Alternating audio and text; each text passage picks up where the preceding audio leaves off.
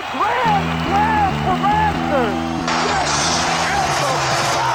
and the foul. It's time for Blessed to Play on E W T N Radio, uncovering the role that faith plays in the lives of sports professionals from around the country. And now, here's your host, Ron Meyer. Fire, score!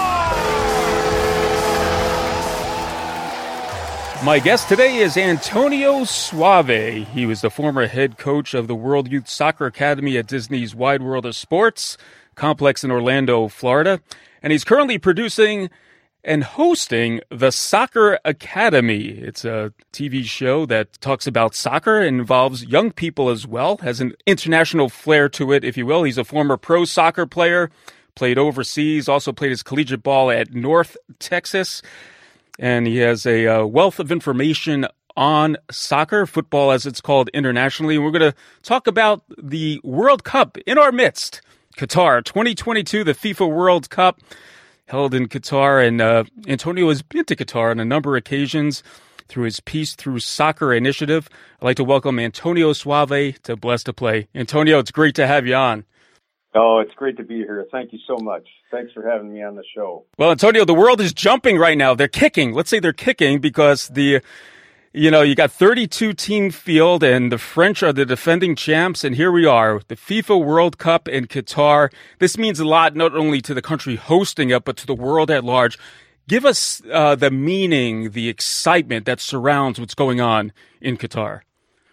Yeah, absolutely. I mean, you know, for the first time ever, the World Cup has been hosted, is being hosted in the Middle East. And of course, notwithstanding the fact that, you know, it's an area that uh, is very delicate politically and uh, certainly has some controversial elements associated with it, I think overall it's very good for the sport of soccer to have it in that area of the world. As you said, I've been there quite a few times. I've also interfaced with some of the soccer entities there, such as Aspire Academy, and they're doing a great deal in terms of training their young players to play at the pro level mm-hmm. in the Middle East, but also in Europe as well. Well, let's talk about Peace Through Soccer, this initiative that has brought you around the world. I know you've made great strides in Morocco, but it's, soccer truly is an international sport because it's you know you don't only count the countries that have soccer. You have to just count the ones on maybe one or two hands that don't have soccer as an international representation. But talk about this initiative and what it has done to bridge the gap between different races, genders, and bring peace through soccer. Right. Well, you know, in conjunction with the Soccer Academy television show and the camps that we had originally started at Disney's Wide World of Sports all the way back in ninety-eight, ninety-nine, what we have is a nonprofit foundation called the Global Foundation for Peace Through Soccer, and it is dedicated to spreading that very mission, and that is spreading a message of peace through soccer around the world. Now, what we do essentially is we cater to individuals, to younger soccer players who don't have the economic or financial wherewithal to participate in soccer camps on a normal basis. So, for instance, what we just did in Morocco this past summer, we hosted two weeks of free soccer camps, whereby we not only bring a, uh, a plethora of great coaches from around the world, but we also feed the players and give them free equipment, free soccer gear.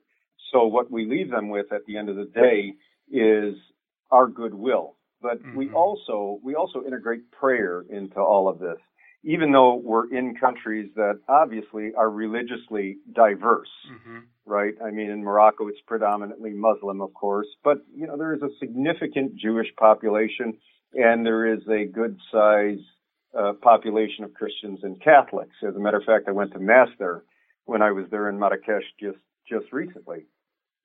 So what we do is we provide an opportunity, an outlet, if you will, for underprivileged children to participate in high-level soccer training programs.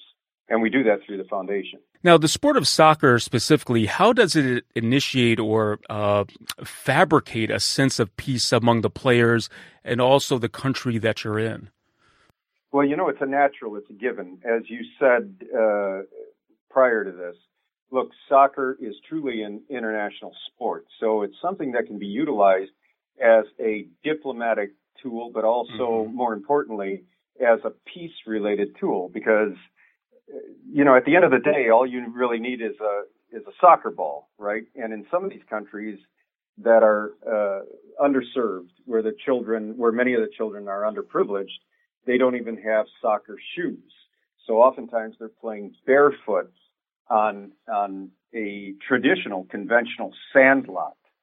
So soccer is one of the great ways, it's one of the great tools, it's one of the great mechanisms or bridges to build peace around the world between nations.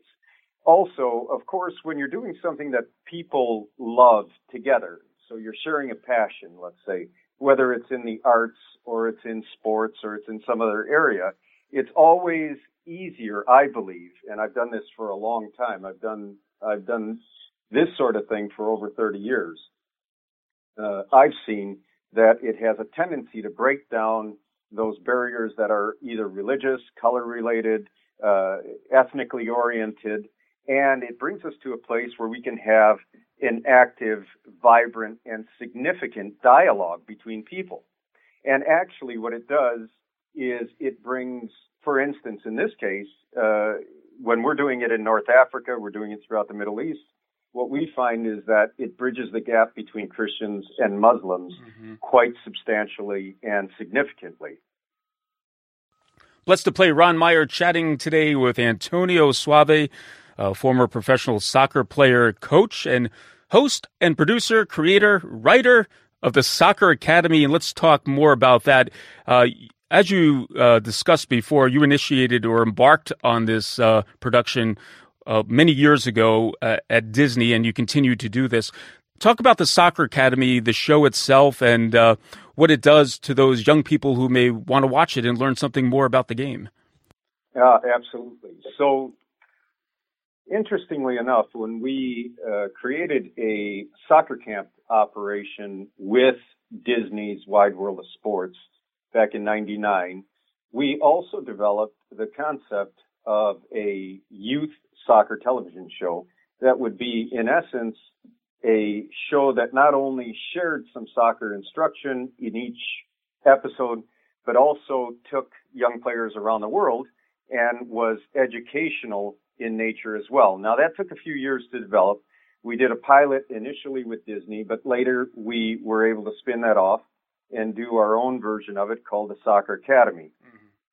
We have a YouTube channel and, and all of that, and it can be accessed, uh, you know, via our website, soccer academy dot t v. But most importantly, what we have here is we have a method whereby we can share educational elements and instructional components with young players, parents, and coaches.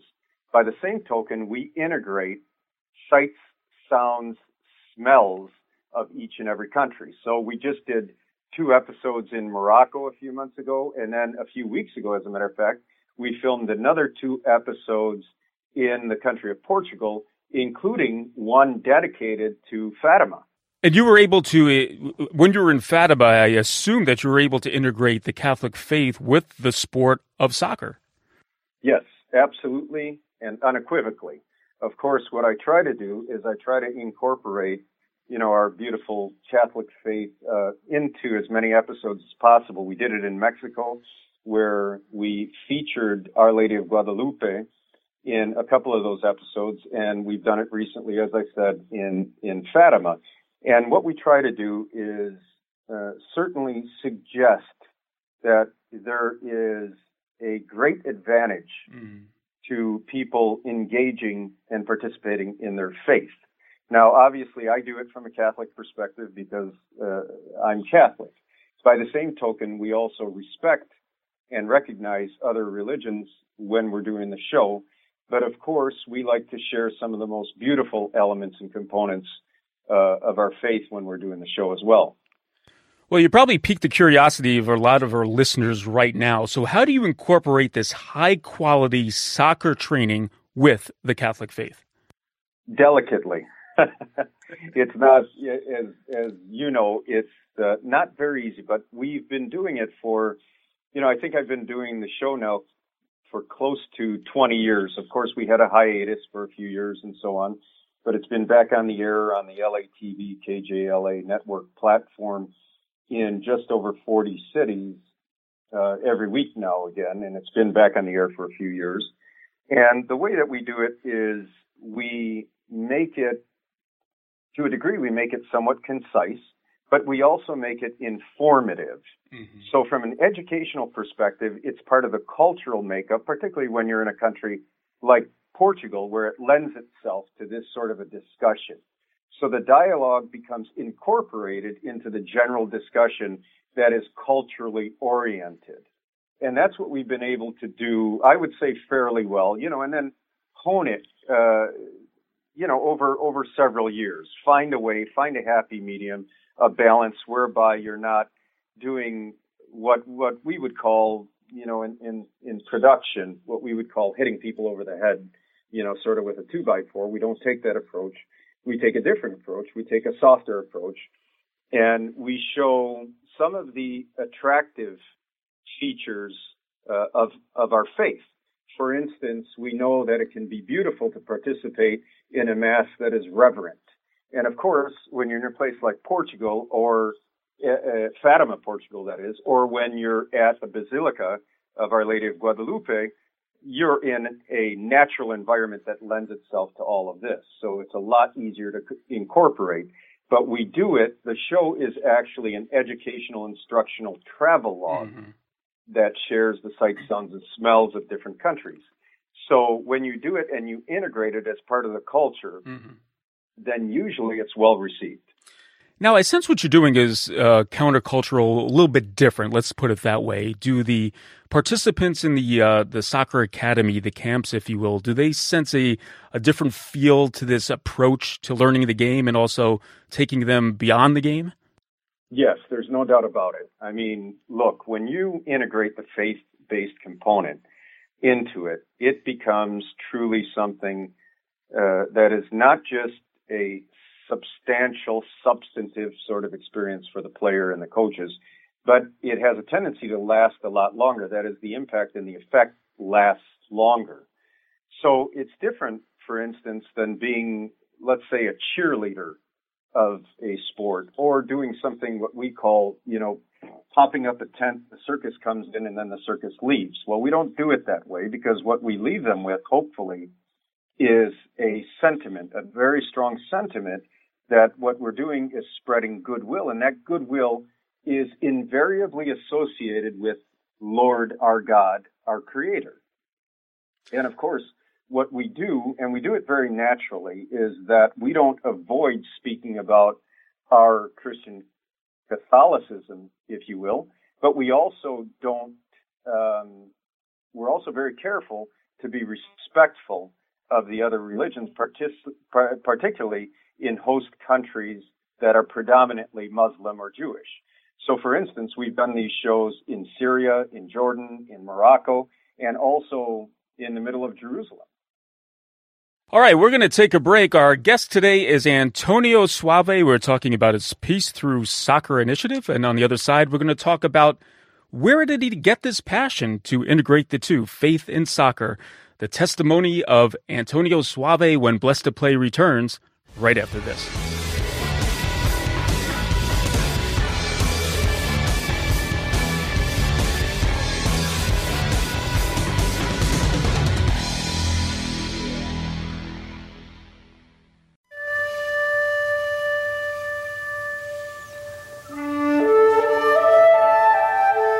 Glory be to the Father, and to the Son, and to the Holy Spirit, as it was in the beginning, is now, and ever shall be, world without end. Amen.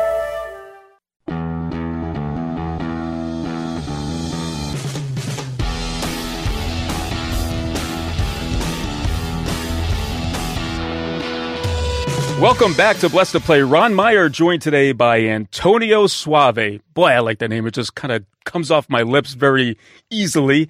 And uh, what a career he has had in soccer. He played professional soccer, but even before that, he was an All-American in high school, and he got to play at North Texas, a Division One team, and he was part of the final selection for the United States Youth World Cup team in nineteen eighty-three. Uh, played a little bit of soccer in Italy as well. We talked about the World Cup in our midst now at Qatar, and Antonio's been there and brought his Peace Through Soccer initiative to Qatar. So he's bridging this gap with young people, incorporating faith, but also the culture of the country that he's filming in. And also they're learning some good soccer from a, a really good player. But Antonio, we talked about what you're doing, but there has to be a, there's a passion in you, obviously, and somehow this lit a fire in you. Could you give us a, a, a snapshot of how this came to fruition in your life? Sure, absolutely. You know, I'm from the Detroit area originally, and uh, I am actually proud of that, even though right now I live in Metro Kansas City with my family and and our uh, six and a half children, one more on the way very soon. So thanks be to God. But I would say that it probably started, you know, way back uh, in the early seventies. My father was an immigrant from Italy, and of course, he knew the game rather well. So he was my first coach, and he was able to convey to me some of the beauty of the game. As a matter of fact, as you know, historically, it's been called the beautiful game for a lot of reasons. Mm. Uh, not, not, uh, not the least of which has to do with, uh, ge- the geometry, the intelligence of the game, so on and so forth. But what I really found as I was playing, and, and again, I had the gift of being able to, um, you know, achieve a few things. As you said, you know, in high school, I was, I was able to advance and then, you know, get recruited at the collegiate level and all of that. But really what I saw was I saw soccer was one of the, one of the best tools imaginable to be able to forge relationships in and among people of different backgrounds. And, you know, the Metro Detroit area uh, is actually replete with a lot of uh, different ethnicities. Mm-hmm. So everything from, you know, various European countries to Latin America to the Middle East and so on and so forth. Of course, it has one of the largest Uh, Arab populations in in the entire country, and it has a large Polish, Ukrainian, Italian uh, contingency as well. So doing that, I found that I was able to be on the field of play, and this is all the way back, you know, to the seventies now, late seventies. I was able to be on the field of play with uh, with with Muslim players, with Jewish players, mm. even with Hindu players. From India, believe it or not, we had, you know, on one of our championship teams, we had all of the above. And we found that we had such a very deep respect and appreciation for each other. And in seeing that, I noticed that soccer was that glue that brought us together. So it was that conduit that became very, very important. And eventually, you know, by the grace of God, I was able to carry that over and create a nonprofit foundation to do that very same thing. Now, it's interesting, and you mentioned respect amongst the players, because I'm a baseball player and I have no soccer ability whatsoever, but I've been watching the game over the last several years closely, watching the Premier League, watching uh, the World Cups. Soccer players, they're very competitive, they go at it hard, but they'll help the opponent up after they knock them down, or they'll give him a kiss on the forehead. But there is this respect that you don't see in other sports. Yeah, I mean, I would I, I would say it's a little unique in that way, right? It's not always the case that you're helping the player up, but but hopefully it's more often than not. And, and of course, I think you do see that, right, when you're watching uh, higher-level soccer, whether it's the, the English Premier League or it's the Italian Serie A or it's La Liga in Spain or the Bundesliga in Germany or M L S. Mm-hmm. Of course. So I do think that you see uh, those elements that are associated with that terminology that was connected to soccer, and that was it, it is the gentleman's game or the gentleman's sport. Now, of course, uh, there are recent examples where that is not the case, and uh, soccer has often gotten a, a bad rap, if you will, with some of the, the hooligan-type fans in, in, in some of the stadiums uh, around the world. But for the most part, I would say that there is a very definite camaraderie mm-hmm. that is associated with soccer and that is connected to soccer. And then it leads itself to building these relationships between people of diverse backgrounds that you wouldn't normally have. Now, what's interesting also about soccer and watching the fan base, it's not an immediate gratification sport in most cases. You have to really break down the defense. You have to maintain your shape. And scoring is usually not, you're not seeing a goal every two minutes, say. So there's a patience that goes along with it. Why hasn't it caught on internationally? Why has the fan base been so enamored by this sport? Wow, that that's actually a great point. You know, the fact that you have to patiently build up to a goal uh, or regroup and reorganize, of course, it has many applications to our everyday life, mm-hmm. right? Just like the the geometry, right? We say that soccer is a game of triangles, and that's actually how you teach uh, small-sided games, right? You teach players how to create these triangles so that they can get out of or get out of situations or maintain possession of the ball. But by the same token, what ends up happening is we've got a sport here that that really teaches patience, build up, the appropriate attack structure, right? And when you see it's not going to work, you rebuild, you swing the ball across the back line, and you hopefully restart on the other side of the field.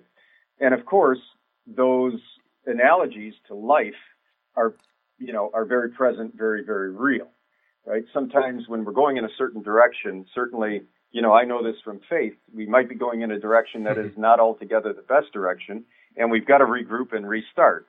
Soccer has that built into the game, right? Because it has that patient sort of structure.